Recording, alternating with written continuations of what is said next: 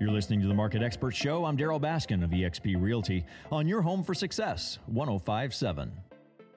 Flourish Homes, flourishhomes.org. Beth Reinwald is with me. Beth, remind us, this is what does Flourish Homes do? We are a residential transitional um, care home that helps young women that are 18 to 25 who are aging out of, of uh, foster care or vulnerable for homeless. I'm actually kind of uh, trying to put us all in that situation of we hear lots of good things, but I want to connect. I want to really uh, dive into this and um, understand the the importance of not just another women's shelter or a handout to uh, people in need, but I really uh, appreciate and love the vision of Flourish Homes talk about these specific women and the situations they find themselves in. Okay, we've got one working on reconciling with an infant.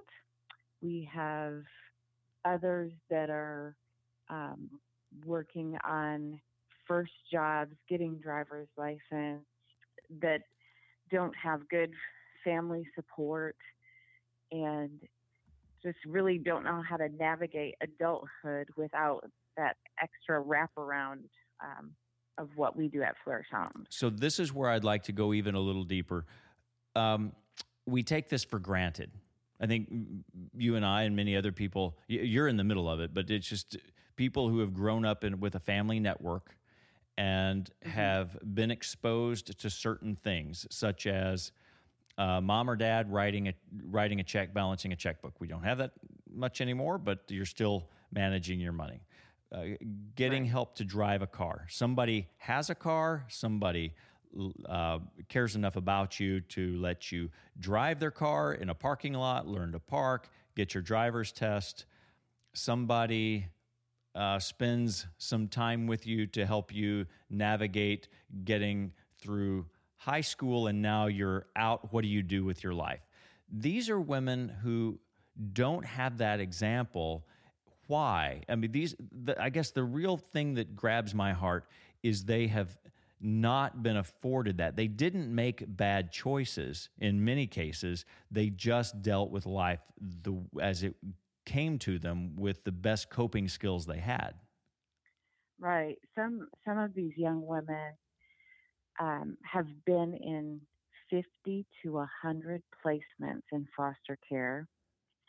They've come from tremendous trauma to even get them in the foster care system in the first place.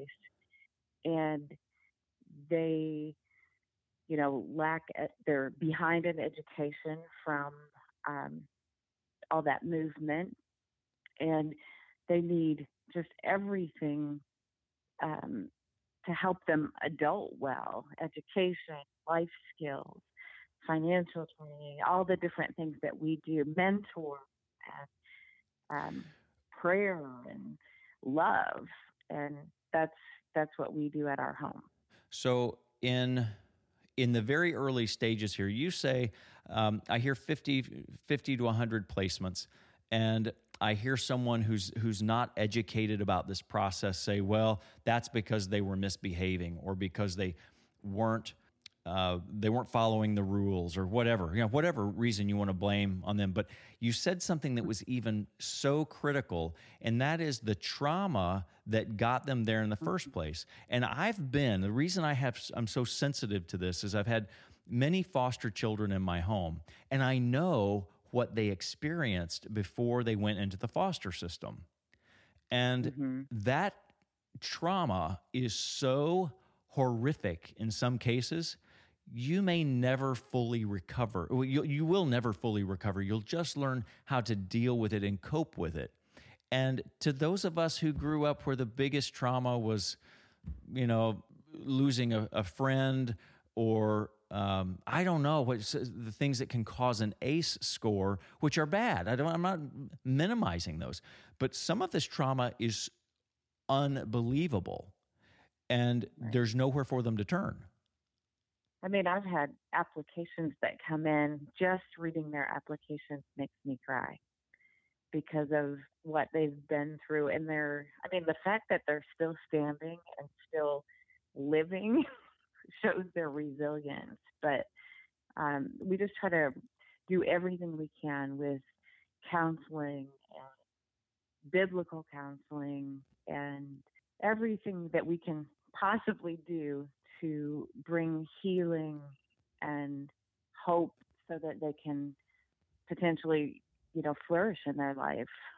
How how many women can you have in the, your Flourish Homes um, location right now? We can have up to eight. Up to eight, and you mm-hmm. have a fundraiser walk coming up, correct? Yes, we do. It's called Walk a Mile in Her Shoes, and it is on June 5th at 9 a.m. on the NSU campus in Broken Arrow, and it's a one mile march.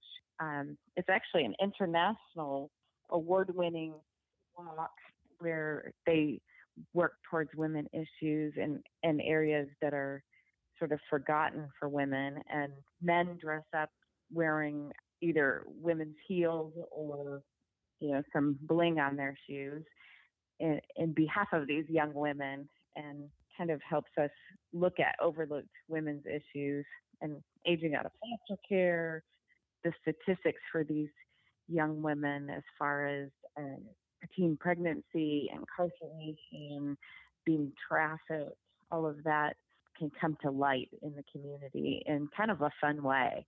Yeah, I uh, I was thinking walk a mile. That's no big deal. Walk a mile, thinking thinking about the issues that someone else would face uh, to be more empathetic. That's not a big deal. Actually, walking a mile in in heels, anything with an elevated heels. Heck, cowboy boots bother my feet. So uh, that's funny. Yeah, this this could be a joy. In in other places, you know, they have whole groups of firemen, policemen, or you know um, military people uh, dressed up and in their um, regular uniform with the heels, and it just looked like such a fun way to fundraise for Flourish Homes and, and bring attention to these young ladies. So it's flourishhomes.org. You can find out more, sign up there, I bet. Yes, and you can get involved by being a sponsor for our event, um, putting a team together, maybe daring some other people to um, compete with you in this event and um, being a walker, whether you're male or female, for this cause. Beth Reinwald, Flourish Homes. Thanks, Beth. Good to have you back. Thank you for having me. You're listening to the Market Experts Show with eXp Realty. I'm Darryl Baskin.